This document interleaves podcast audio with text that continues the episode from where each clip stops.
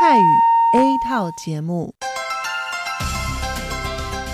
以下请您收听由劳动部劳动力发展署委托制播，中央广播电台所制作的泰语节目。 รายการต่อไปนี้ได้รับการมอบหมายให้จัดทำโดย กรมพัฒนากำลังแรงงาน กระทรวงแรงงาน ไต้หวันสาธารณรัฐจีน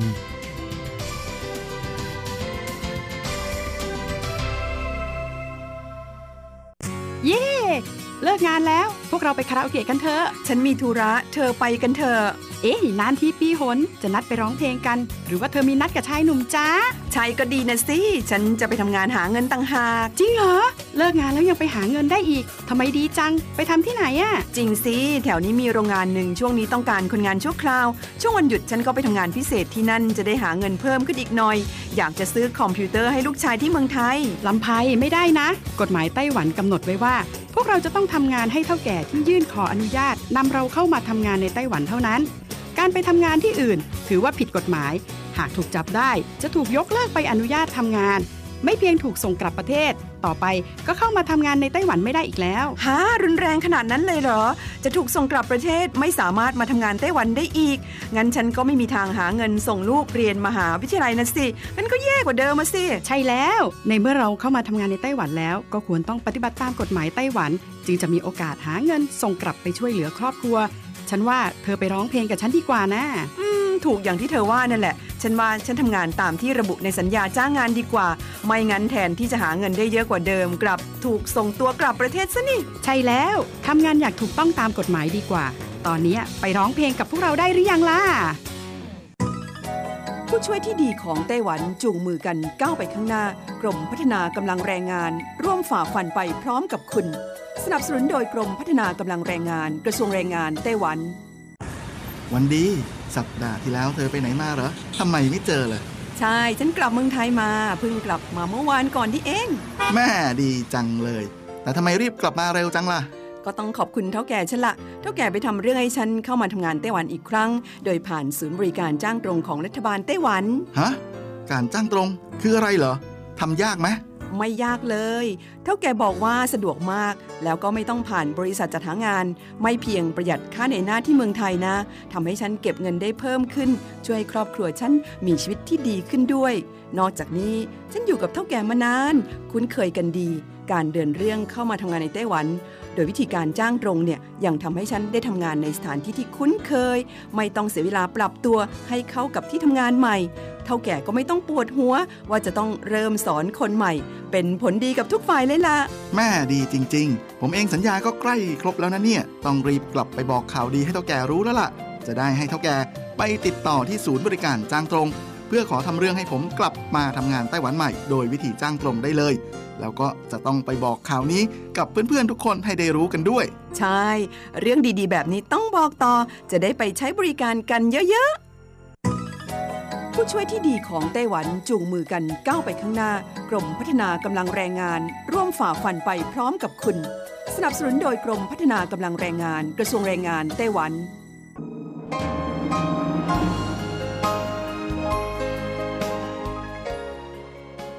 กลับมาฟังขณะนี้ท่านกำลังอยู่กับรายการภาคภาษาไทย เรดิโอไต้หวันอินเตอร์เนชันแนลหรือ RTI ออกกระจายเสียงจากกรุงไทเป ไต้หวันสาธารณรัฐจีน เป็นประจำทุกวันนะครับ นอกจากรับฟังทางเครื่องรับวิทยุได้แล้ว ยังสามารถรับฟังรายการผ่านระบบออนไลน์ได้ที่ thai.rti.org.tw หรือที่ RTI Fanpage นะครับ ขอเชิญติดตามรับฟังรายการของเราได้ ตั้งแต่บัดนี้เป็นต้นไป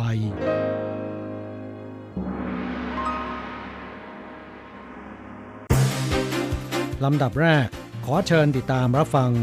ข่าวประจำวัน สวัสดีครับคุณผู้ฟังที่รักและเคารพทุกท่านครับ วันนี้ตรงกับวันพุทธที่ 12 กุมภาพันธ์ ปีพุทธศักราช 2563 นะครับ สำหรับการประจำวันจาก RTI ในวันนี้ก็มีผมกฤษณัยแสประพาสเป็นผู้รายงานครับ เราก็มาเริ่มต้นกันที่ข่าวคราวเกี่ยวกับการประชุมผู้เชี่ยวชาญของ WHO เพื่อรับมือกับโรคโควิด -19 นะครับครับการประชุมผู้เชี่ยวชาญขององค์การอนามัยโลกหรือ WHO ซึ่งมีขึ้นระหว่างวันที่ 11 ถึง 12 กุมภาพันธ์นี้นะครับ มีการพิจารณาสถานการณ์การระบาดของโรคปอดอักเสบโคโรนาไวรัสสายพันธุ์ใหม่ 2019 หรือ ที่ได้ชื่อใหม่ว่าโควิด -19 โดยผู้เชี่ยวชาญของไต้หวันได้รับเชิญให้เข้าร่วมการประชุมในระบบ teleconference 2คนด้วยกันนะครับ โดยกระทรวงการต่างประเทศของไต้หวันสาธารณรัฐจีนนั้นก็ได้ลงทะเบียน ผ่านทางระบบออนไลน์ของ WHO เพียงกรอกชื่อภาษาอังกฤษ และก็อีเมลเท่านั้นก็จะปรากฏรายชื่อ ผู้เข้าร่วมการประชุมทันทีครับ โดยไม่จำเป็นต้องกรอกตำแหน่งและหน่วยงานสังกัดแต่อย่างใด ส่วนกรณีที่กระทรวงการต่างประเทศของจีนนั้นระบุว่า การที่ผู้เชี่ยวชาญไต้หวันได้รับเชิญ ให้เข้าร่วมการประชุมดังกล่าวนั้นก็เป็นเพราะจีนให้ความเห็นชอบ ภายใต้หลักการจีนเดียวนะครับ กระทรวงการต่างประเทศของไต้หวันนั้นได้แสดงความไม่พอใจและก็ประนามการกระทำของจีนอย่างรุนแรงด้วยครับนางโอเจียงอันโฆษกกระทรวงการต่างประเทศของไต้หวันสาธารณจีนนั้น ก็ได้ระบุเกี่ยวกับเรื่องนี้ครับบอกว่า必须定期跟呃制度化的一个方式，能够完整的、充分的 参与 WHO 所有相关的会议活动跟机制。ไต้หวันนั้นมีความจำเป็นที่จะต้องเข้าร่วมการประชุมและกิจกรรมทุกอย่างที่เกี่ยวข้องของ WHO จะไม่ทำให้เกิดช่องว่างของการป้องกันโรคระบาดในโลกนะครับ และมีแต่เช่นนี้เท่านั้น จึงจะสามารถร่วมมือกับทั่วโลก เพื่อต้านวิกฤตของโรคระบาดได้อย่างได้ผลนะครับ ครับนอกจากนี้นางโอนั้นยังย้ำว่าไต้หวันกับจีนนั้นไม่ได้มีการขึ้นตรงต่อกันนะครับ สาธารณประชาชนจีนนั้นไม่เคยปกครองไต้หวันแม้แต่เพียงวันเดียว ไต้หวันก็ไม่ใช่ส่วนหนึ่งของสาธารณประชาชนจีนอย่างแน่นอน มีเพียงรัฐบาลที่ชาวไต้หวันเลือกออกมาเท่านั้น จึงจะมีสิทธิ์เป็นตัวแทนอันชอบธรรม ถูกต้องด้วยกฎหมายของชาวไต้หวันจำนวน 23 ล้านคนนะครับ บนเวทีโลกนั้นรัฐบาลจีน ไม่มีสิทธิ์แล้วก็ยิ่งไม่มีจุดยืนใดๆนะครับที่จะมาทำหน้าที่แทนไต้หวันสาธารณจีนได้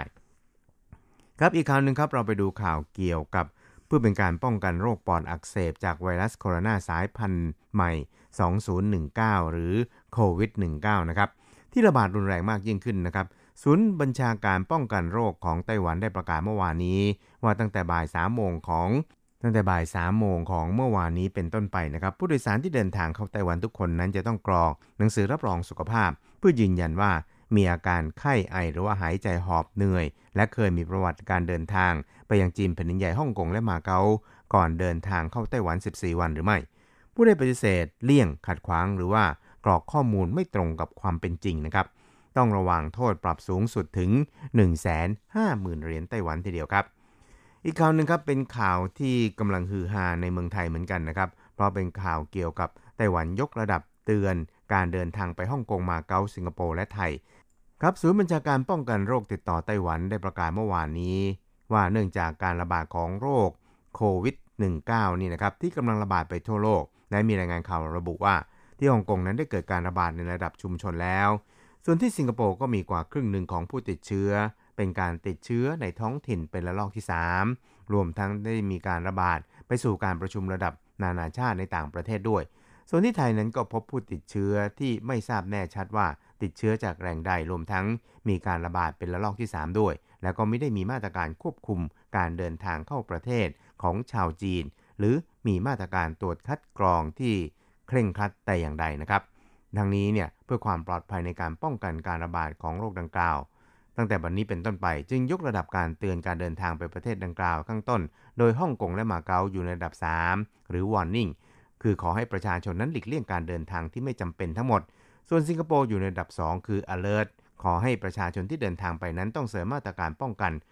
ส่วนประเทศไทยนั้นก็อยู่ในระดับ1นะครับ ซึ่งก็คือระดับต่ำสุด นั่นก็คือ watch ให้ประชาชนที่เดินทางไปประเทศไทยนั้น จะต้องปฏิบัติตามมาตรการป้องกันโรคระบาดของหน่วยงานที่เกี่ยวข้องของไทย ส่วนสถานการณ์ล่าสุดของโรคปอดอักเสบจากโคโรนาไวรัสสายพันธุ์ใหม่ 2019 ในไต้หวัน จนถึงวันนี้นะครับมีผู้ติดเชื้อทั้งสิ้น 18 ราย จากจำนวนที่สงสัยรวม 1,617 ราย และ 1,445 รายไม่พบเชื้อ รักษาหายเป็นปกติกลับบ้านแล้ว 2 รายครับ นอกจากนี้ยังมีอีก 475 ราย ที่ครบกำหนด 14 วันในการกักบริเวณเพื่อสังเกตอาการ สามารถใช้ชีวิตได้เป็นปกติแล้วครับอีกข่าวหนึ่งนะครับเราไปดูข่าวเกี่ยวกับในช่วงขณะที่ผู้คนทั่วโลกกำลังผวา กับการระบาดของโรคปอดอักเสบโคโรนาไวรัสสายพันธุ์ใหม่ 2019 หรือโควิด -19 อยู่นี้นะครับ การระบาดของไข้หวัดใหญ่ในตอนนี้ก็มองข้ามไม่ได้เหมือนกันครับฤดูหนาวปี 2019 ต่อครึ่งแรกของปี 2020 นั้น จะเป็นช่วงการระบาดของไข้หวัดใหญ่นะครับในไต้หวันซึ่งจนถึงขณะนี้มีผู้เสียชีวิตในไต้หวันแล้วถึง 75 รายครับ ส่วนในสหรัฐนั้นก็มีคนเสียชีวิตแล้วนับหมื่นกรมควบคุมโรคไต้หวันได้ระบุเมื่อวานนี้ว่า สัปดาห์ที่ผ่านมามีผู้ป่วยไข้หวัดใหญ่อาการหนักเพิ่มขึ้น 56 ราย เสียชีวิตถึง 14 ราย หนึ่งในจำนวนนี้เป็นหนุ่มมนุษย์เงินเดือนวัย 23 ปี ที่ทำงานอยู่ทางภาคกลางของเกาะ ก็เสียชีวิตเพราะไข้หวัดใหญ่กลายเป็นผู้เสียชีวิตที่มีอายุน้อยที่สุดครับ การระบาดของไข้หวัดใหญ่ในไต้หวันเริ่มชะลอตัวลงแล้วนะครับ แต่ก็ยังเป็นฤดูแห่งการระบาดของโรคนี้อยู่ คุณหมอหลินหยงชิงกรมควบคุมโรคไต้หวันบอกว่า หนุ่มไต้หวันที่เสียชีวิตรายล่าสุดนี่นะครับ เป็นผู้ป่วยที่ป่วยเพียงแค่ 5 วันเท่านั้น ก็เสียชีวิตเนื่องจาก มีโรคปอดเรื้อรัง และภูมิคุ้มกันผิดปกติมาตั้งแต่กำเนิด ซึ่งเป็นกลุ่มเสี่ยงที่มีสิทธิ์รับวัคซีนป้องกันฟรีครับ แต่เขาและผู้เสียชีวิตอีก 13 ราย ซึ่งมีโรคเรื้อรังประจำตัวเช่นเดียวกัน ไม่ได้ไปรับการฉีดวัคซีน ดังนั้นกรมควบคุมโรคไต้หวัน จึงขอเรียกร้องให้ผู้ที่มีอาการหายใจลำบาก ตัวเขียวช้ำขาดสติ ซึ่งเป็นอาการอันตรายของไข้หวัดใหญ่ ควรรีบพบแพทย์ และรับประทานยาตามที่หมอสั่ง เพื่อลดความเสี่ยงจากอาการแทรกซ้อนหรือเสียชีวิตครับกรมควบคุมโรคไต้หวันบอกว่าในช่วงสัปดาห์ที่ผ่านมาระหว่างวันที่2-8กุมภาพันธ์นะครับมีผู้ป่วยไข้หวัดใหญ่เข้าพบแพทย์ฉุกเฉินจำนวน 82,856 ราย ลดลงจากสัปดาห์ก่อนนี้ถึง 19.5%คิดเป็น 15.5%ของจำนวนผู้ป่วยแผนกฉุกเฉินทั้งหมด ที่สงสัยว่าเป็นไข้หวัดใหญ่ ส่วนใหญ่เป็นไข้หวัดใหญ่สายพันธุ์ A H1N1 คิดเป็น 73.5%ของสัปดาห์ที่ผ่านมา ทั้งนี้ผู้เสียชีวิตด้วยโรคไข้หวัดใหญ่รวม 75 รายมีถึง 99%นะครับ ที่ไม่ได้รับการฉีดวัคซีนป้องกันไข้หวัดใหญ่ครับ อีกข่าวหนึ่งเราไปดูเกี่ยวกับสืบเนื่องจากในช่วงไม่ถึง 24 ชั่วโมงที่ผ่านมาก็คือ ระหว่างวันที่ 9 ถึง 10 กุมภาพันธ์นะครับ เครื่องบินลบแล้วก็เครื่องบินทิ้งระเบิดของจีนบินวนรอบไต้หวันถึง 2 ครั้ง และได้ล้ำเส้นกึ่งกลางไต้หวันด้วย ซึ่งถือเป็นการยั่วยุทางทหารอีกครั้งหนึ่งนะครับ โดยอ้างว่าเป็นการฝึกซ้อมระยะไกลในทะเลของตน เพื่อรับมือกับสถานการณ์ช่องแคบไต้หวัน ซึ่งกระทรวงการต่างประเทศสหรัฐได้ระบุเมื่อวานนี้ว่าสหรัฐนั้นมีผลประโยชน์อย่างล้ำลึกต่อสันติภาพ และเสถีภาพบนช่องแคบไต้หวัน จึงขอเรียกร้องให้จีนนั้นยุติการข่มขู่ไต้หวันทันที และเปิดการเจรจากับรัฐบาลไต้หวันโฆษกกระทรวงต่างประเทศสหรัฐบอกว่า ปักกิ่งมีวัตถุประสงค์ เพื่อที่จะเปลี่ยนแปลงสถานะปัจจุบันบนช่องแคบไต้หวันครับ ซึ่งเป็นวิธีการที่เป็นโทษ ไม่เป็นผลดีต่อเสถีภาพในภูมิภาค และเป็นการบ่อนทำลายสันติภาพเสถีภาพ ตลอดจนการพัฒนาในภูมิภาคที่ทำรงรักษามานานหลายสิบปีจึงขอเรียกร้องให้ปักกิ่งยุติการข่มขู่ไต้หวันโดยทันที เปิดการเจรจากับรัฐบาลไต้หวัน ซึ่งสหรัฐให้ความสำคัญเป็นอย่างยิ่งต่อการดำเนินการใด ๆ ที่ต้องการเปลี่ยนแปลง อนาคตของไต้หวันด้วยวิธีการที่มิใช่สันติวิธีนะครับ สุดท้ายครับเราไปดูเกี่ยวกับผู้นำไต้หวันประกาศฟื้นฟูการท่องเที่ยว ด้วย 3 หลักการครับ เมื่อปลายสัปดาห์ที่แล้วนะครับ การท่องเที่ยวไต้หวันนั้นได้จัดให้มีพิธีมอบรางวัลการท่องเที่ยวดีเด่นประจำปี 2020 ณ โรงแรมแกรนไทเป เพื่อเป็นกำลังใจให้แก่ผู้ประกอบการด้านการท่องเที่ยวในไต้หวัน ซึ่งมีผลงานโดดเด่นในช่วงที่ผ่านมา โดยมีประธานาธิบดีไช่อิงเหวิน นายหลินแจหลงรัฐมนตรีคมนาคม แล้วก็นายจางจิงเซินรัฐมนตรีประจำสภาบริหาร กล่าวสุนทรพจน์ในพิธีมอบรางวัลดังกล่าวครับ ประธานาธิบดีชัยได้กล่าวขอบคุณต่อผู้ประกอบการ ที่ได้ให้ความร่วมมือในการป้องกันโรคระบาดของรัฐบาลเป็นอย่างดี และได้สั่งการให้รัฐมนตรีคมนาคม ในฐานะรัฐมนตรีที่กำกับดูแลการท่องเที่ยว ต้องดำเนินมาตรการ รับมืออย่างทันท่วงที เพื่อลดความเสียหายของผู้ประกอบการที่อาจเกิดขึ้นได้นะครับผู้นำไต้หวันบอกว่าตนได้สั่งการเป็นพิเศษต่อท่านรัฐมนตรีแล้ว ว่ามาตรการรับมือเป็นเรื่องสำคัญ แต่ต้องจำหลักการเอาไว้ว่า การช่วยเหลือต้องเร่งด่วนและทันการ การบรรเทาความเดือดร้อนต้องทันเวลา การฟื้นฟูต้องทำให้ได้ถึงขั้นแก้ปัญหาให้ได้ ส่งความอบอุ่นยามหนาวนี่ก็คือความหมายที่ว่าต้องมีรัฐบาลนะครับ นอกจากนี้นะครับผู้นำไต้หวันยังได้เตือนผู้ประกอบการว่าต้องอาศัยช่วงจังหวะที่เกิดการระบาดของโรค เร่งปรับปรุงโครงสร้างด้านการท่องเที่ยวของตน ให้เข้มแข็ง รวมทั้งพัฒนาสาธารณูปโภคพื้นฐาน ยกระดับการบริการให้สูงขึ้น ก็จะทำให้สามารถยึดกลุ่มโอกาสได้เป็นอย่างดี ด้วยสาธารณูปโภค และก็พลังอันสมบูรณ์ยิ่งครับประธานาธิบดีชัยย้ำว่าแม้ไต้หวันจะพบผู้ติดเชื้อโคโรนาแต่ก็สามารถควบคุมไว้ได้แล้ว การสาธารณสุขการแพทย์ และรัฐบาลนั้นมีประสิทธิภาพดีเยี่ยม ยืนยันได้ว่าไต้หวันเป็นแหล่งท่องเที่ยวที่ปลอดภัย รัฐบาล จะร่วมกันกับทุกท่านผ่านพ้นวิกฤตนี้ไปให้ได้ด้วยดี ขอให้ทุกท่านมั่นใจนะครับทางด้านในหลินเจหลงก็บอกว่าเราไม่อยากเห็นการปลดหรือว่าการให้หยุดโดยไม่มีค่าจ้าง เพราะฉะนั้นรัฐบาลก็จะเสริมการฝึกอบรมบุคลากร นอกจากแผนของกระทรวงแรงงานแล้ว เรายังได้จับมือกับสมาคมต่างๆ จัดหลักสูตรระยะสั้นด้วย เพื่อให้พนักงานนั้นมีค่าจ้างด้วยนะครับนายจางจิงเซินบอกว่าคาดว่าการท่องเที่ยวจะเสียหายประมาณ1.2 ถึง 1.8 แสนล้าน แต่รัฐบาลป้องกันโรคเป็นอย่างดี เพราะฉะนั้นเนี่ย ก็ขอให้ผู้ประกอบการนั้นเตรียมรับมือกับการฟื้นตัวในไตรมาส 2 หรือครึ่งปีหลังนี้ให้ได้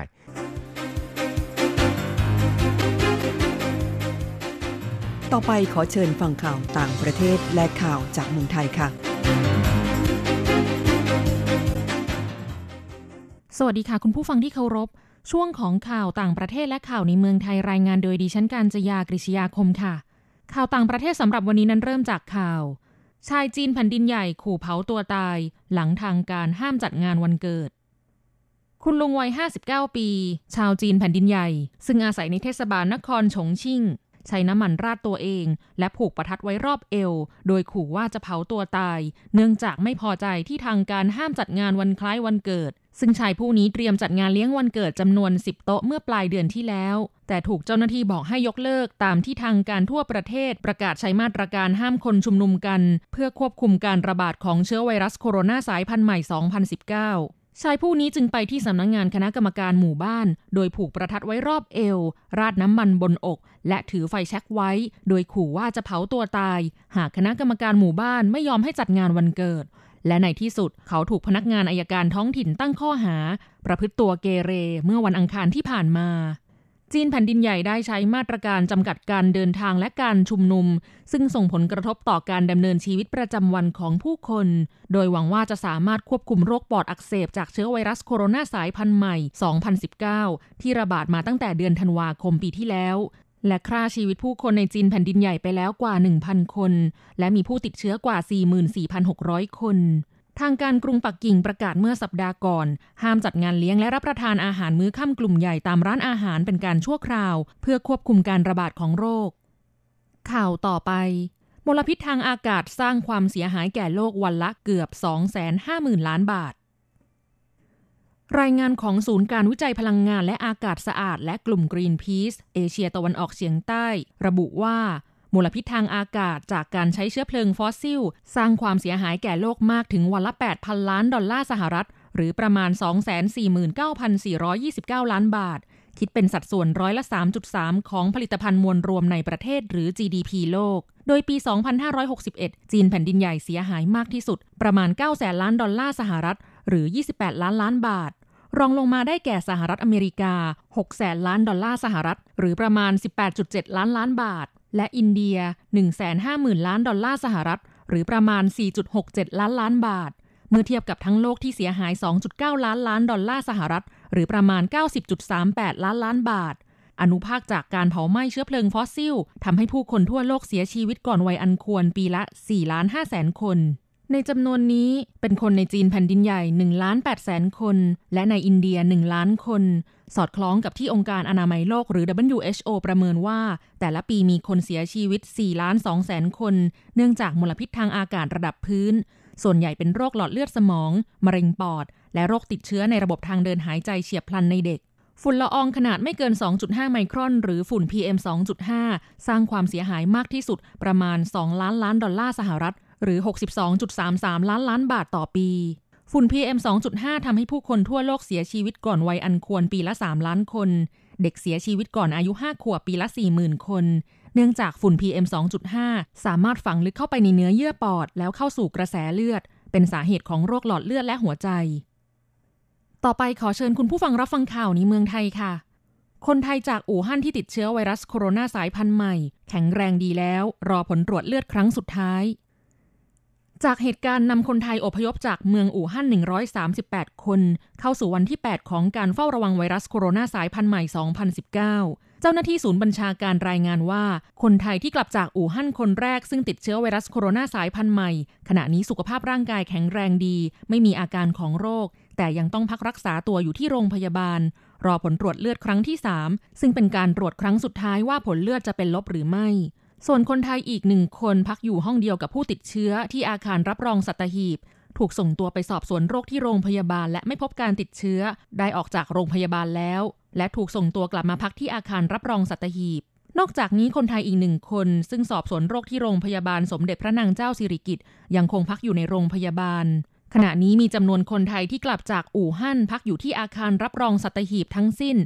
136 คน เหลืออยู่ในโรงพยาบาล2คน ต่อไปเป็นอัตราแลกเปลี่ยนประจำวันพุธที่ 12 กุมภาพันธ์ พุทธศักราช 2563 อ้างอิงจากธนาคารกรุงเทพสาขาไทเป โอนเงิน 10,000 บาทใช้เงินเหรียญไต้หวัน 9,860 เหรียญ แลกซื้อเงินสด 10,000 บาทใช้เงินเหรียญไต้หวัน 1,210 เหรียญ 1 ดอลลาร์สหรัฐใช้เงินเหรียญไต้หวัน 30.25 เหรียญแลกซื้อค่ะ คุณผู้ฟังคะนั่นเป็นช่วงของข่าวต่างประเทศและข่าวในเมืองไทย รายงานโดยดิฉันการจยากริชยาคมค่ะ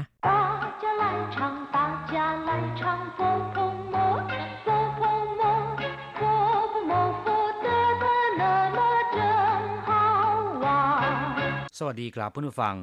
พบกันในวันนี้เราจะมาเรียนวิทยาลัยภาษาจีนทางอากาศ ภาคเรียนที่สองบทที่ 3 ของแบบเรียนชั้นกลาง บทที่ 3 ติ้งเห่าละจองเอาไว้แล้ว ในบทนี้เราจะมาเรียนรู้เกี่ยวกับการสั่งจองอะไรสักอย่างไว้ล่วงหน้า อย่างเช่นว่าการจองโรงแรม สั่งทำเสื้อผ้าเป็นต้น อันดับแรกนะครับ เรามาฟังคุณครูอ่านบทเรียนในจังหวะปกติ และอย่างช้าๆอย่างละหนึ่งรอบก่อน 第三课 定好了。一对话旅馆订好了没有？定好了，可是我们不能太晚到。为什么？如果六点以后才到，房间就不保留了。旅馆订好了没有？定好了，可是我们不能太晚到。为什么？如果六点以后才到，房间就不保留了。第三课定好了บทที่สามจองไว้แล้ว เวลาที่เราจะเดินทางไปค้างแรมที่ไหนสักแห่งหนึ่ง ถ้าต้องพักในโรงแรมนะครับ ทางที่ดีแล้วเนี่ยต้องจองห้องพักไว้ล่วงหน้า เพื่อรับประกันว่ามีที่พักแน่นอนนะครับ ถ้ามีการจองไว้เรียบร้อยแล้ว ในภาษาจีนจะพูดว่า 订好了 แปลว่าจองไว้แล้ว 订 ก็คือสั่งจอง 好了 แปลว่า เรียบร้อยแล้ว โอเคแล้ว ต่อไปมาอธิบายคำสนทนาในบทเรียนนี้นะครับ 旅馆订好了没有 จองโรงแรมไว้แล้วหรือยังหลุยกวนก็คือโรงแรม ติ้งเห่าละเหมยโยจองเอาไว้แล้วหรือยัง订好了可是我们不能太晚到จองเอาไว้เรียบร้อยแล้ว แต่เราไปถึงช้ามากไม่ได้订好了แปลว่า จองไว้เรียบร้อยแล้ว可是แต่หรือแต่ว่า我们不能太晚到 เราจะไปถึงสายมากไม่ได้ หรือเราจะไปถึงช้ามากไม่ได้为什么เพราะอะไรหรือ为什么如果六点以后才到房间就不保留了หากถึงหลังหกโมงเย็นจะไม่สำรองห้องพักเอาไว้ให้如果六点以后才到ถ้าหากถึงหลังหกโมงเย็น如果ก็แปลว่าถ้าหากว่า六点以后หลังหกโมง ในที่นี้หมายถึงว่าหกโมงเย็นนะครับฉายเต้า หมายถึงว่าเลยหกโมงเย็นไปแล้วเพิ่งจะถึง ฝังเจียนเจ้าผู้เป่าหลิวล่ะ ก็จะไม่สำรองห้องพักไว้ให้ ฝังเจียนก็คือห้องพัก ในที่นี้หมายถึงห้องพักในโรงแรม เจ้าผู้เป่าหลิวล่ะ ก็จะไม่สำรองเอาไว้ให้ ผู้เป่าหลิวล่ะ แปลว่าไม่รักษาไว้ให้ ไม่เก็บไว้ให้หรือไม่สำรองไว้ให้ ฝังเจียนเจ้าผู้เป่าหลิวล่ะ ก็จะไม่สำรองห้องพักเอาไว้ให้ ครับผู้ฟังหลังจากที่ทราบความหมายของคำสนทนาในบทนี้ผ่านไปแล้วนะครับ ต่อไปขอให้เปิดไปที่หน้า 16 ของแบบเรียน เราจะไปเรียนรู้คำศัพท์ใหม่ๆ ในบทเรียนนี้订 แปลว่าจองหรือว่าสั่งจองเอาไว้ อย่างเช่นว่า ติ้งชันทิงแปลว่าจองพัตคารไว้ 订机位 แปลว่าสำรองที่นั่งเครื่องบิน ติ้งควนมั่นหรือว่าการมั่น 订金 แปลว่าเงินมัดจำเวลาที่เราจะไปจองอะไรไว้ล่วงหน้าเนี่ย คนขายกลัวว่าผู้ซื้อจะไม่เอาทำให้เสียเวลานะครับ มักจะมีการขอเงินค่ามัดจำมาไว้ เรียกว่า 订金 นอกจากนี้คำว่า 订 ยังมีความหมายว่าสั่งให้ส่ง อย่างเช่นว่า 订报 แปลว่าสั่งให้ส่งหนังสือพิมพ์ 订便当 สั่งให้ส่งข้าวกล่อง นอกจากนี้ยังมีความหมายว่า ลงนามหรือว่าทำก็ได้นะครับ อย่างเช่นว่า ติ้งลี่ชี่เย่แปลว่าทำหรือลงนามในสัญญา ลงนามในข้อตกลง เรียกว่า ติ้งลี่ชี่เย่ติ้งกวยเจ๋อแปลว่าออกกฎระเบียบ ศัพท์คำต่อไปเว่ยจื่อแปลว่าที่นั่ง อย่างเช่นว่า ติ้งเว่ยจื่อสำรองที่นั่ง หรือจะแปลว่าตำแหน่งก็ได้นะครับ อย่างเช่นว่า谁来接替他的位置ใครมาแทนตำแหน่งของเขา หรือใครมาแทนที่นั่งของเขาก็ได้ ศัพท์คำต่อไป หลุยกวนแปลว่าโรงแรมหรือว่าโฮเทลคำว่า 旅 ตัวเดียว แปลว่าเดินทางหรือทัศนาจร ท่องเที่ยว อย่างเช่นว่า 旅客 แปลว่านักท่องเที่ยวหรือว่าผู้โดยสาร 旅途 แปลว่า ระหว่างการเดินทาง 旅费 ก็คือค่าเดินทาง 旅行 ท่องเที่ยวหรือว่าทัศนาจร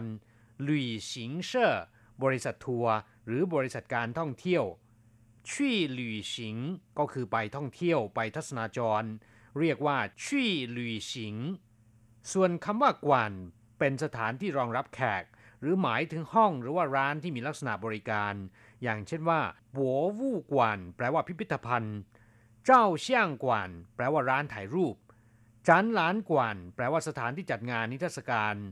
เมื่อนำคำสองคำนี้มารวมกันกลายเป็นหลุยกวนแปลว่าโรงแรมหรือว่าโฮเทลนะครับ ศัพท์คำต่อไป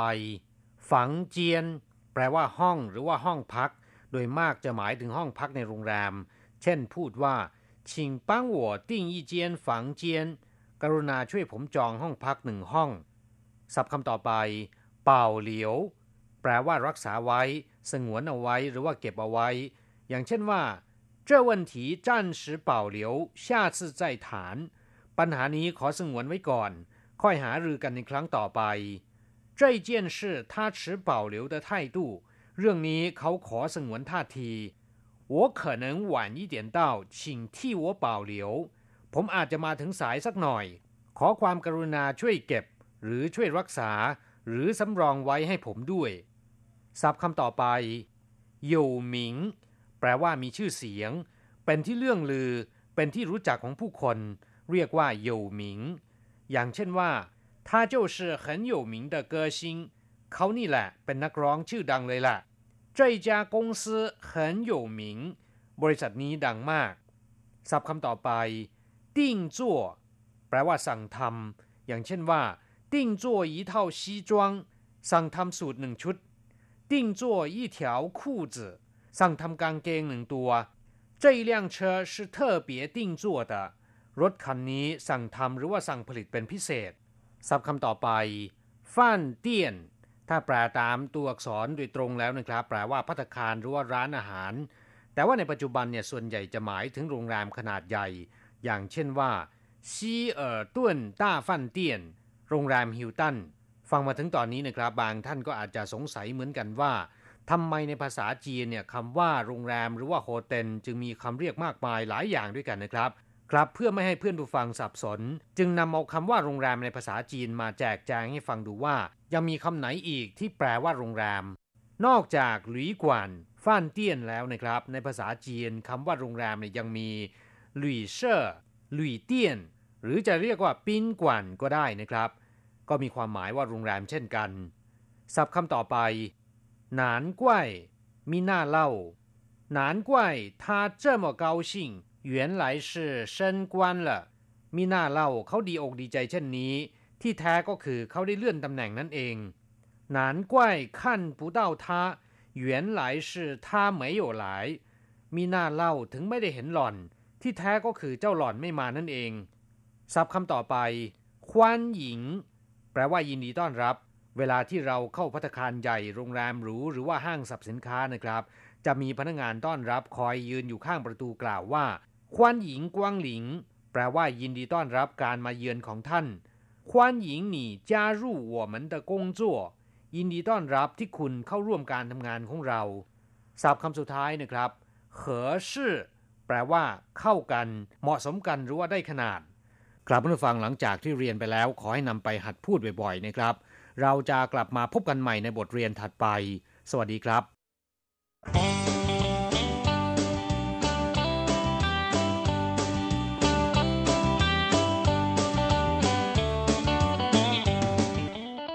กลับมาฟังขณะนี้ท่านกำลังอยู่กับรายการภาคภาษาไทย RTI เอเชียสัมพันธ์ลำดับต่อไปขอเชิญท่านมาร่วมให้กำลังใจแด่เพื่อนแรงงานไทยที่ประสบปัญหาและความเดือดร้อน ในช่วงไขปัญหาแรงงาน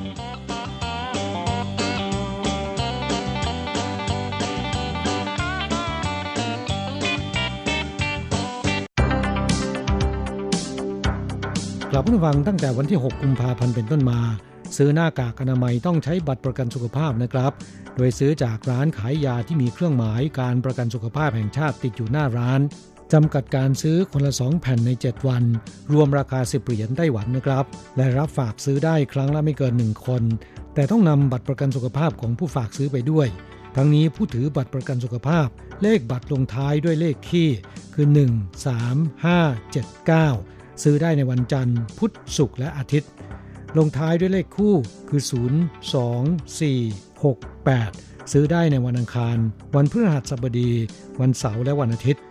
เมื่อแรงงานต่างชาติมีไข้ตัวร้อน ไอ หรือมีอาการคล้ายติดเชื้อ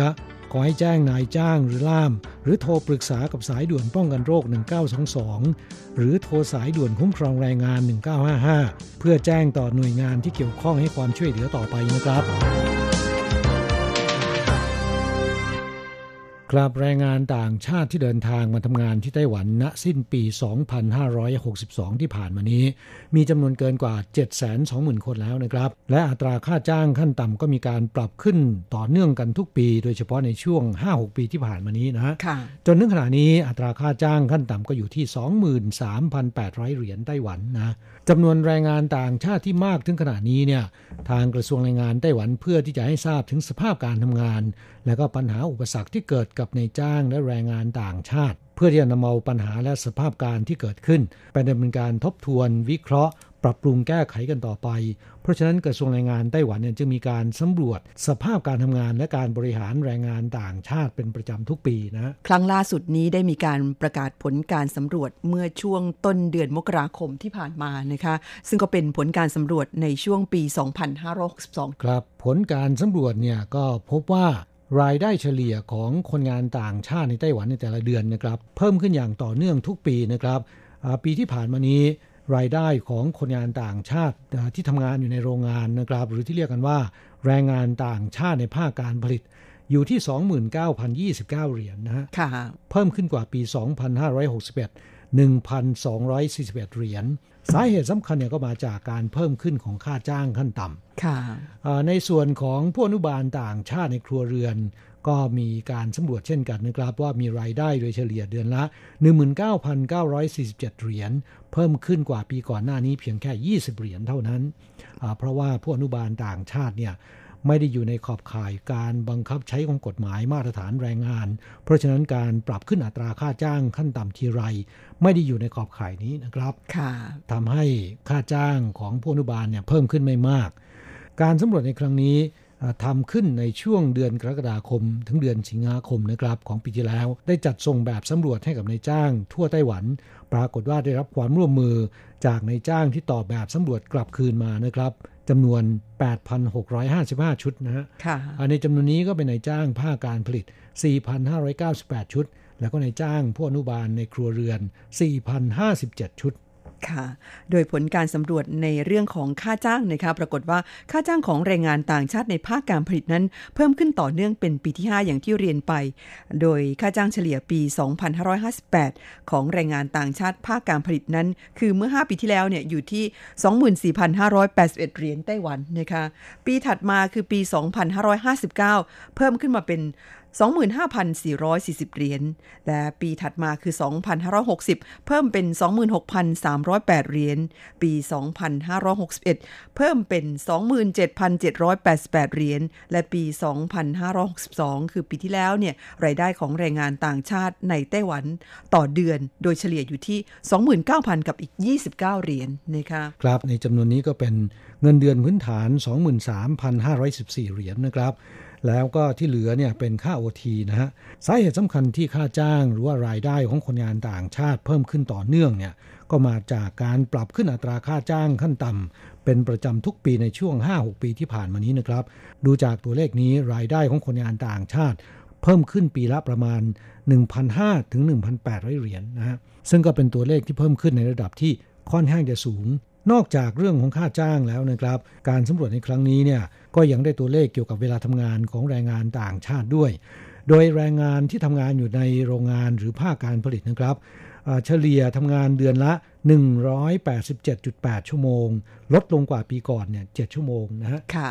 อันนี้หมายถึงว่าต่อปีนะค่ะนี่หมายถึงว่าต่อเดือนนะครับ ในจำนวนนี้เป็นชั่วโมงทำงานปกติ 154.8 ชั่วโมง ลดลง 6.3 ชั่วโมง ชั่วโมงทำงานล่วงเวลาหรือ OT เฉลี่ยแล้วนะครับ 33 ชั่วโมงต่อเดือนนะฮะค่ะก็ลดลงกว่าปีก่อน 1.1 ชั่วโมง มีวันหยุดเฉลี่ยเดือนละ 10.7 วัน มากกว่าปีก่อนหน้านี้ 0.8 วัน ค่ะ ส่วนผู้อนุบาลในครัวเรือน ซึ่งยังไม่ได้รับการคุ้มครองจากกฎหมายมาตรฐานแรงงานนั้น มีรายได้เฉลี่ยนะคะ ต่อเดือนคือ 19,947 เหรียญ ในจำนวนนี้ประกอบด้วยเงินเดือนพื้นฐาน 17,550 เหรียญ ค่าทำงานล่วงเวลาหรือ OT 2,000 กับอีก 59 เหรียญ แต่เวลาทำงานในแต่ละวันของผู้อนุบาลในครัวเรือนนั้นจริง ๆ แล้ว มันไม่ใช่ 8 ชั่วโมงเหมือนคนงานในโรงงานนะคะอยู่ที่ 10.4 ชั่วโมงครับแล้วก็มีในายจ้างร้อยละ81 ไม่ได้กำหนดเวลาทำงานที่แน่นอนคือเอ่ออยากจะเรียกเมื่อไหร่ก็เรียกนะคะครับขณะที่ผู้อนุบาลร้อยละ96 แต่ละวันมีเวลาหยุดพักผ่อนต่อเนื่องกันนานกว่า 8 ชั่วโมง และผู้อนุบาลร้อยละ 65 มีวันหยุดพักผ่อนประจำสัปดาห์หรือบางส่วน ครับนี่ก็เป็นเอ่อ สภาพการทำงานของคนงานต่างชาตินะครับสำหรับปัญหาและอุปสรรคของนายจ้างในการบริหารแรงงานต่างชาติเนี่ยอ่านายจ้างปวดหัวในเรื่องอะไรมากที่สุดนะครับนายจ้างภาคการผลิตร้อยละ 38 ตอบว่ามีปัญหานะฮะค่ะอ่าปัญหาอะไรบ้าง ในจำนวนนี้เนี่ย82%บอกว่ามาจากการสื่อสารไม่เข้าใจกัน รองลงมาก็เป็นปัญหาที่แรงงานต่างชาติ ไม่รักษาสุขอนามัยส่วนตัวนะฮะค่ะอ่าซึ่งส่วนนี้ก็ครองสัดส่วนร้อยละ 35.1 ส่วนในจ้างที่ว่าจ้างผู้อนุบาลประสบปัญหาอะไรบ้าง อันดับหนึ่งเลยนะครับ ก็เหมือนกับในจ้างในภาคการผลิต คือร้อยละ 35 เนี่ยบอกว่าในจ้างหนักใจอ่าเรื่องสื่อสารกันไม่รู้เรื่องนะฮะค่ะก็เหมือนกับในโรงงาน มีสัดส่วนร้อยละ 72.1 นะครับ ตามด้วยผู้อนุบาลเนี่ยวันวันมัวแต่พูดคุยทางโทรศัพท์เล่นมือถือ อันนี้ครองสัดส่วนร้อยละ 49.5 ตัวเลขนี้สูงขึ้นกว่าปีก่อน สาเหตุสำคัญก็อาจจะเนื่องมาจากว่าในปัจจุบันเนี่ยสื่อสังคมออนไลน์มันแพร่หลายมากขึ้นนะฮะการพูดคุยทางสื่อสังคมออนไลน์มีค่าใช้จ่ายถูกนะคะเพราะฉะนั้นบรรดาผู้อนุบาลหรือผู้ช่วยงานบ้าน เนื่องจากว่าคงจะเหงาอะนะคะก็เลยคุยโทรศัพท์กัน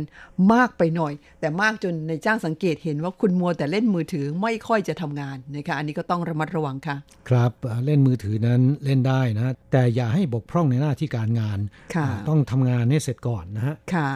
รายงานฉบับนี้ยังได้สำรวจการแก้ปัญหาของนายจ้าง เมื่อผู้อนุบาลหยุดพักผ่อนนะคะก็คือถ้ามว่าผู้ป่วยไม่มีคนดูแลทำอย่างไรร้อยละ85.5 บอกว่าให้สมาชิกในครอบครัวมาอนุบาล ดูแลผู้ป่วยหรือผู้สูงอายุแทนผู้อนุบาลต่างชาตินะคะร้อยละ 36.4 ใช้บริการดูแลผู้ป่วยชั่วคราวของรัฐบาล และร้อยละ 7.2 จ้างผู้อนุบาลชาวไต้หวันมาทำงานแทนชั่วคราวนะคะครับนี่ก็เป็นรายงานสำรวจ สภาพการทำงานและการบริหารแรงงานต่างชาติ ซึ่งคล้ายๆกันกับทุกปีนะครับที่ต่างกันก็คือเอ่อ ปัญหาบางอย่างมันรุนแรงขึ้นนะฮะ โดยเฉพาะเรื่องของการเล่นมือถือ ครับ อันนี้เราคิดว่ามันเป็นไปตามสภาพความเป็นจริงนะฮะ ตามกระแสโลกนะคะครับ จากรายงานฉบับนี้นะครับ จะสังเกตเห็นได้ว่า ค่าจ้างเนี่ยเพิ่มสูงขึ้นอย่างต่อเนื่องขณะเดียวกัน ชั่วโมงทำงานลดน้อยลงนะฮะค่ะและหวังว่าอัตราค่าจ้างขั้นต่ำนะครับ จะมีการปรับขึ้นเป็นประจำทุกปี ซึ่งประธานทิบดีไช่อิงหวนนะครับ ท่านบอกว่า เป้าหมายในความฝันของท่านในช่วงระหว่างที่ดำรงตำแหน่งนะครับ นั่นก็คือ อยากจะให้ค่าจ้างขั้นต่ำปรับสูงขึ้นเป็น 30,000 เหรียญไต้หวันนะฮะค่ะซึ่งดูจากแนวโน้มในปัจจุบันเนี่ยการปรับขึ้นเป็น 30,000 เหรียญไต้หวันอาจจะอ่ามีความยากลำบากกันนิดนึง แต่ว่าปรับขึ้นเป็นประจำทุกปีอ่า ปีละพันกว่าเหรียญเนี่ยน่าจะเป็นเรื่องที่ไม่มีปัญหานะครับ ไม่ยากเกินไปนะคะแล้วคิดว่าจะมีทางเป็นไปได้สูงทีเดียว เพราะฉะนั้นเพื่อนฟังของเราที่ทำงานในไต้หวันก็ขอให้ตั้งใจทำงานนะคะแม้ว่าที่เรานำมาคุยให้ฟังจะเป็นภาพรวมของเงินเดือนเฉลี่ย ภาพรวมของปัญหาสำหรับแรงงานต่างชาติ อย่างเช่น ผู้อนุบาลที่เราบอกไปว่ามัวแต่เล่นมือถือกันนะคะในส่วนของคนงานในโรงงานนั้นก็ไม่ถึงกับชัดเจนมากนัก แต่ว่าในขณะนี้เนี่ยเราก็ควรที่จะปฏิบัติหน้าที่ให้เป็นที่ไว้วางใจของนายจ้างให้มากที่สุดทำงานกันอย่างเต็มที่นะคะเรื่องของการเล่นมือถือเนี่ยน่าจะไม่ใช่ผู้อนุบาลไทยนะค่ะและอยากจะให้กำลังใจแรงงานไทยที่ทำงานอยู่ในโรงงานนะครับ ตั้งใจทำงาน อย่าตัดสินใจยกเลิกสัญญาอย่างง่าย ๆ เพียงเพราะว่าอ่าช่วงระยะนี้อาจจะไม่มีโอทีนะครับ เราก็ยกเลิกสัญญาอ่าเปลี่ยนในจ้างใหม่อ่าซึ่งการเปลี่ยนในจ้างเนี่ยก็ไม่ใช่เรื่องง่ายนะครับ สุดท้ายก็ต้องเดินทางกลับ หรือเห็นบางโรงงาน มีโอทีเยอะ อยากจะลาออกแล้วก็ไปทำเรื่องกลับมาใหม่ ไม่ว่าโรงงานนั้นโอทีจะเยอะขนาดไหนก็ตาม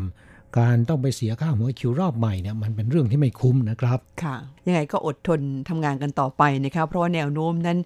การปรับขึ้นเงินเดือนนั้นก็น่าจะเป็นทิศทางที่ชัดเจนพอสมควรนะคะ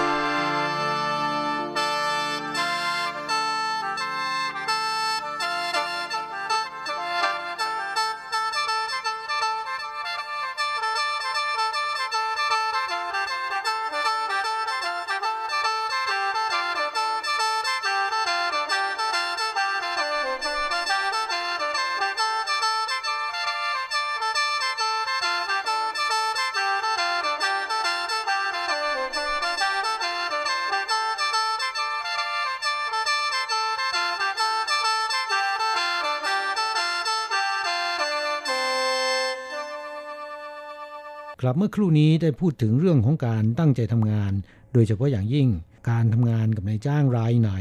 เราก็ควรที่จะตั้งใจแล้วก็ทำตลอดไปนะครับ โอกาสที่จะประสบความสำเร็จมันจะสูงกว่า สังเกตเห็นได้ง่าย ๆนะครับ ว่าคนที่เปลี่ยนในจ้างใหม่เนี่ยสุดท้ายมักจะล้มเหลวนะครับค่ะส่วนคนที่เอ่อเก็บเงินเก็บทองได้ก็มักจะเอ่อ ทำงานกับนายจ้างรายเดียวไปตลอดนะฮะเพราะฉะนั้นเราขอให้กำลังใจแก่เพื่อนผู้ฟังของเรานะคะแม้ว่าในบางครั้งโรงงานเนี่ยอาจจะมีปัญหาอ่าใบสั่งสินค้านั้นไม่มากเท่าที่ควร ไม่ค่อยมีโอทีทำมากเท่าไหร่ก็ขอให้อดทนทำกันต่อไปนะคะเพราะว่าการยกเลิกสัญญากลางคันนั้น แล้วก็เดินทางกลับประเทศไปเนี่ยบางทีทำให้เราเสียโอกาสนะคะครับหลายคน ยกเลิกสัญญากลับประเทศเพื่อหวังจะไปทำงานประเทศอื่น สุดท้ายก็ไม่ได้ไป หรือไปแล้วเนี่ยก็ไม่สมหวังนะครับค่ะอ่าต้องไปกู้หนี้ยืมสินกลับมาที่ไต้หวันใหม่ทำให้เสียเวลาและเสียค่าใช้จ่ายอ่าได้ไม่คุ้มเสียนะครับ สู้ทำงานกับนายจ้างรายเดิมต่อไปไม่ได้นะฮะอ่าเหตุที่เราพูดเช่นนี้เนี่ยเพราะว่ามันเกี่ยวข้องกับระยะเวลาทำงาน และระยะเวลาทำงานในไต้หวันเนี่ยมันไปสัมพันธ์กับอ่า เงินบำเหน็จชราภาพนะครับค่ะถ้าหากว่าคุณทำงานอย่างต่อเนื่อง มีระยะเวลาทำงานในไต้หวัน ยิ่งยาวนานเท่าไหร่ เงินบำเหน็จชราภาพที่คุณจะได้รับหลังจากที่อายุครบ 60 หรือ 65 ปีไปแล้วเนี่ยจะยิ่งมากขึ้นเท่านั้นนะครับค่ะจากข้อมูลของสำนักงงานแรงงานไทยพบว่าช่วง 3 ปีที่ผ่านมานี้ หลังจากที่คนงานไทยซึ่งมีคุณสมบัติในการยื่นคำร้อง ขอรับเงินบำเหน็จชราภาพจากกองทุนประกันภัยแรงงานของไต้หวัน และก็ได้รับอนุมัติแล้วนะครับ มีประมาณ 1,500 รายนะฮะค่ะอ่าร่วม 80 ล้านเหรียญไต้หวัน เฉลี่ยได้รับเงินประมาณ 70,000ถึง80,000 เหรียญไต้หวันต่อรายนะค่ะแต่ที่ได้มากที่สุดเนี่ยเท่าที่ได้เห็นมามีอยู่บางรายได้ถึง 8 0 0แสน บางรายได้5 0 0แสนนะฮะค่ะเพื่อนแรงงานไทยก็อาจจะสงสัยอยู่ในใจว่าทำไมได้มากถึงขนาดนั้น ก็ไหนบอกว่าอายุงานแต่ละปีเนี่ยจะได้เงินบำเหน็จชราภาพ1เดือนไม่ใช่หรือ คนงานต่างชาติเนี่ยทำได้เพียงแค่ 12 ปีเท่านั้นนะครับทำไมถึงได้มากถึง8แสนห้าแสนนะค่ะจากการสอบถามเนี่ย เปเป็นเพราะว่าคนงานไทยเหล่านี้นะครับในอดีตเขาเคยเปลี่ยนชื่อ แล้วทำงานมากกว่า 12 ปีนะฮะค่ะในทางกฎหมายการจ้างงานเนี่ยถือว่าผิดกฎหมายนะครับ แต่ว่ากองทุนประกันภัยแรงงานเนี่ยเขาไม่ได้มองเช่นนั้น เขาจะดูจากคุณเป็นสมาชิกหรือไม่ เป็นสมาชิกนานเท่าไหร่ จ่ายเบี้ยประกันภัยแรงงานนานเท่าไหร่ คุณก็จะมีสิทธิ์รับเงินบำเหน็จมากขึ้นเท่านั้น ในส่วนที่เกินกว่า 12 ปีเนี่ยเขาไม่ได้คำนึงถึงนะฮะค่ะแต่ที่สำคัญคือคนงานที่ได้รับเงินอ่า บำเหน็จชราภาพ 7 0 0 0 0 0 8 0 0 0 0 หรือว่า5 0 0 0 0 0เนี่ยนะครับ คนงานเหล่านี้เปลี่ยนชื่อมาหลายครั้ง แต่มีการเก็บเอกสารในการเปลี่ยนชื่อ ครบถ้วนสมบูรณ์ทุกครั้งนะค่ะเพราะฉะนั้นจึงได้รับวงเงินอนุมัติที่ค่อนข้างสูงนะ แต่โดยทั่วไปอยู่ที่ 7-8หมื่นเหรียญไต้หวัน เหตุที่ดูเหมือนว่าจะได้ไม่มากอ่าเป็นเพราะว่า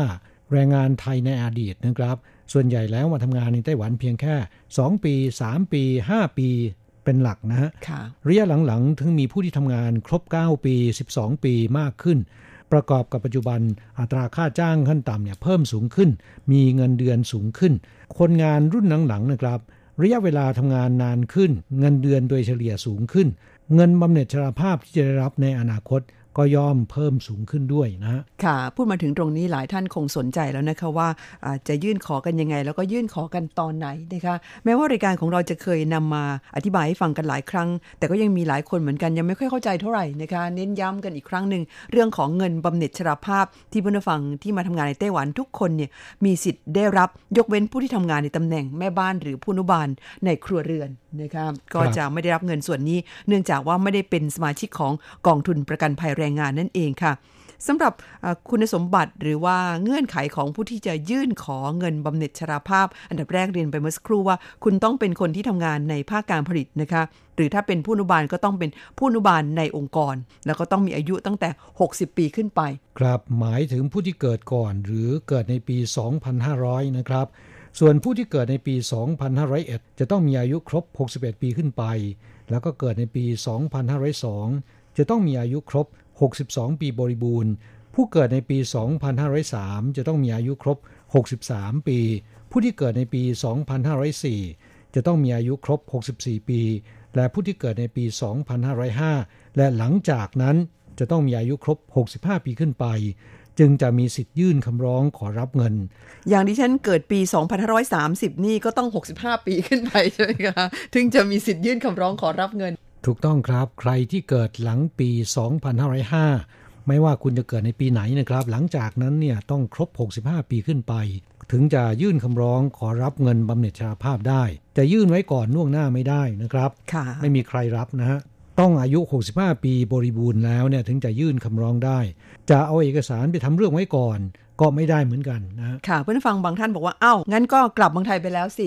ค่ะ กลับเมืองไทยไปแล้วก็ยื่นขอได้และทุกคนที่ยื่นขอมานี่ก็กลับไปอยู่เมืองไทยกันหมดแล้วนะคะอืมครับวิธีการยื่นขอก็โดยไปที่แรงงานจังหวัดนะคะครับเนื่องจากว่าสำนักงานแรงงานไทยได้ทำเรื่องนี้ไปยังกระทรวงแรงงาน ทางกระทรวงแรงงานโดยกรมการจัดหางานนะครับ ก็มีการสั่งการไปยังแรงงานจังหวัดทั้ง 76 จังหวัด ให้ช่วยเหลือคนงานไทย ที่เคยมาทำงานในไต้หวัน แล้วก็อายุครบตามเกณฑ์ที่ทางการไต้หวันเขากำหนดไว้แล้วนะครับ ยื่นคำร้องขอรับเงินบำเหน็จชราภาพ โดยไม่คิดมูลค่านะฮะค่ะไม่ต้องไปเสียค่าบริการ ซึ่งตอนนี้ทราบว่ามีกลุ่มที่หากินกับคนงานไทย ทราบเรื่องนี้แล้วเนี่ยก็ไปเป่าประกาศไปประชาสัมพันธ์ ให้กับคนงานไทยว่า ตนสามารถที่จะช่วยเหลือยื่นคำร้องได้นะครับอ่าโดยที่ยังไม่บอกว่าจะเก็บค่าบริการเงินเท่าไหร่ คนงานไทยมีจำนวนมากทีเดียวนะครับ ไม่อยากจะไปทำเรื่องยุ่งยากนะฮะมอบให้บุคคลกลุ่มนี้ไปทำเรื่อง หลังจากได้รับแล้วเนี่ยแต่ปรากฏว่าบางรายก็ได้ บางรายก็ไม่ได้นะฮะค่ะและคนที่ได้เนี่ยก็จะถูกหักค่าบริการประมาณ 30-50%ประมาณครึ่งหนึ่งต้องถูกบุคคลเหล่านี้หักนะค่ะและบางคนบอกว่ามันจะหักได้ไงเงินก็โอนเข้าไปในบัญชีของเรา บัญชีเนี่ยกลุ่มบุคคลเหล่านี้จะไปจะเป็นผู้ที่ช่วยเปิดให้ เงินโอนเข้าไปแล้วก็หักเรียบร้อยแล้วเนี่ย ถึงจะคืนให้คุณนะ ค่ะ หรือแม้ว่าจะไม่ได้หักกันหลังจากที่ได้รับเงินแล้ว บางครั้งเขาก็ขอค่าเดินเรื่องล่วงหน้านะคะ ซึ่งในส่วนนี้เนี่ยความจริงไม่จำเป็นต้องไปเสียค่าใช้จ่ายส่วนนี้อ่าเพื่อนผู้ฟังที่มีคุณสมบัติครบถ้วนตามที่เราเรียนมาเนี่ยก็ไปที่แรงงานจังหวัดได้เลยนะคะที่นั่นมีใบคำร้องให้คุณกรอก ซึ่งมีภาษาไทยกำกับด้วยนะคะอ่าไม่ต้องกลัวว่าจะอ่านไม่ออกอากรอกเรียบร้อยแล้วเขาจะส่งมาที่แรงงานจังหวัดก็จะส่งมาที่สำนักงานแรงงานไทยในไต้หวัน ช่วยยื่นเรื่อง ให้กับคุณในไต้หวันนี่เอง แต่ว่าเอกสารต่างๆ ที่ทางการไต้หวันขอให้แนบมาด้วยเนี่ยคุณต้องมีพร้อมนะคะซึ่งเอกสารเหล่านี้นั้นก็ประกอบด้วย สำเนาหนังสือเดินทางเล่มเก่านะคะไม่ว่าจะเป็นเล่มไหนก็ตาม ตั้งแต่คุณมาไต้หวันครั้งแรกเนี่ยต้องเก็บมาทั้งหมดแล้วก็ถ่ายสำเนามา หนังสือรับรองบัญชีเงินฝากจากธนาคารที่เปิดบัญชี สำเนาใบถิ่นที่อยู่หรือบัตร ARC นะคะก็เป็นใบเก่าๆที่คุณเคยมีอยู่ ถ่ายเอกสารแล้วก็ส่งมา แล้วก็มีสำเนาทะเบียนบ้านนะคะเพื่อนผู้ฟังหลายท่านทีเดียว มีคุณสมบัติครบ แต่ว่าปรากฏว่าเอกสารหาไม่เจอแล้วนะคะครับคนที่หาไม่เจอไม่เป็นไรนะ ลองเสี่ยงดูนะครับ เผื่อว่าในระบบมีนะแต่ควรที่จะเก็บเอกสารต่างๆ เหล่านี้ไว้ตั้งแต่บัตรนี้เป็นต้นไป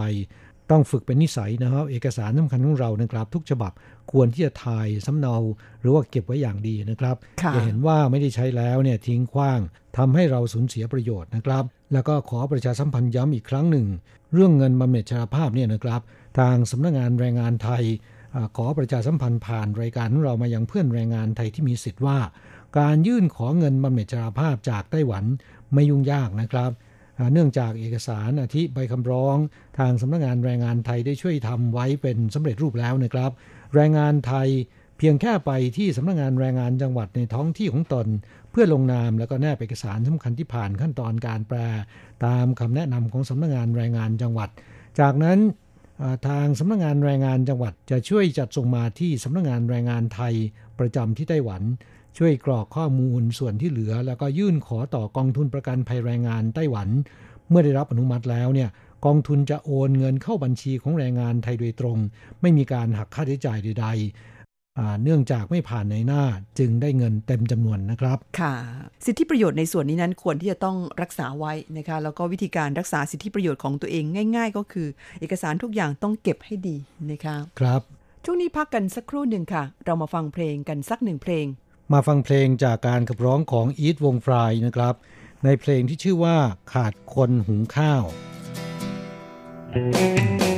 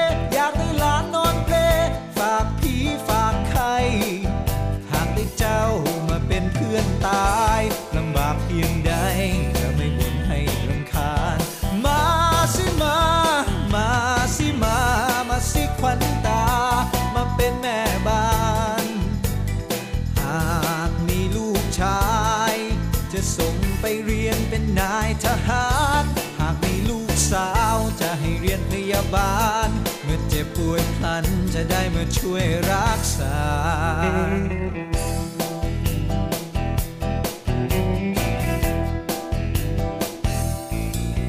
บ้านพี่ข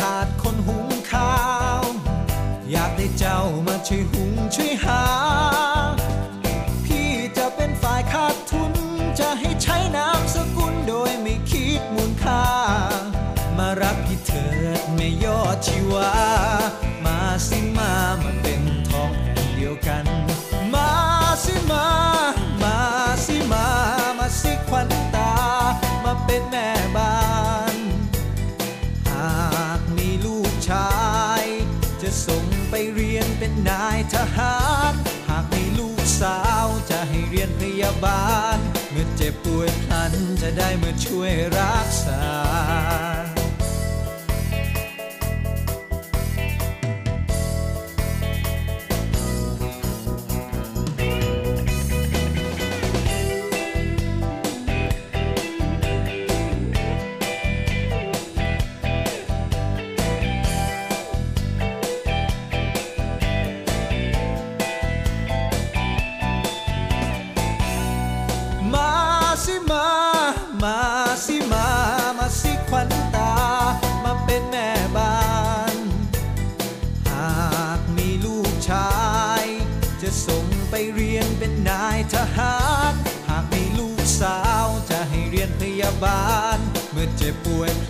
จะได้มาช่วยรักษา บ้านพี่ขาดคนหุงข้าว อยากได้เจ้ามาช่วยหุงช่วยหา พี่จะเป็นฝ่ายขาดทุน จะให้ใช้น้ำสกุลโดยไม่คิดมูลค่า มารักพี่เถิดไม่ยอดชีวา มาสิมามา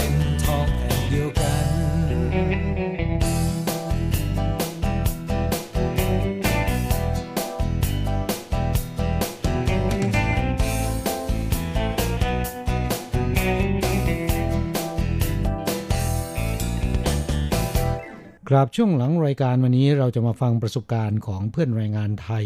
ซึ่งค่อนข้างมีความหมายนะครับ ค่ะเป็น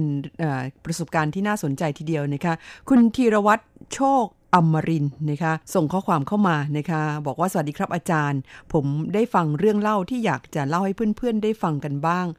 เริ่มจาก มีคนงานคนหนึ่งชื่อคุณเอเป็นคนงานเก่าแก่ มีความรู้มากเรื่องงาน แต่ชอบมาทำงานสายประจำและชอบบ่นว่าเงินเดือนไม่ยอมขึ้น หงเปาก็ได้น้อย ไม่ยอมเพิ่มให้ ซึ่งผิดกับคุณอัน ซึ่งเป็นพนักงานใหม่ ไม่มีความรู้เท่าไหร่ แต่เป็นคนขยันมาเช้ากลับสายทุกวัน คุณเอซึ่งชอบบ่นแต่เรื่องเงินเงินทองทอง จนเท่าแก่ต้องหาคำตอบให้ทุกวัน เช้าวันหนึ่งเท่าแก่มาแต่เช้า เพื่อรอให้คุณเอมาเข้างาน จึงได้บอกคุณเอว่า ผมได้ยินเสียงอะไรอยู่ข้างในโรงงานคุณไปดูหน่อยสิคุณเอไปดูแล้วเดินออกมาบอกเท่าแก่ว่าอ๋อแมวครับ จากนั้นคุณเอก็เดินจากไป วันต่อมาเท่าแก่ก็มายืนรอคุณอันบ้างด้วยคำถามเดียวกันกับคุณอัน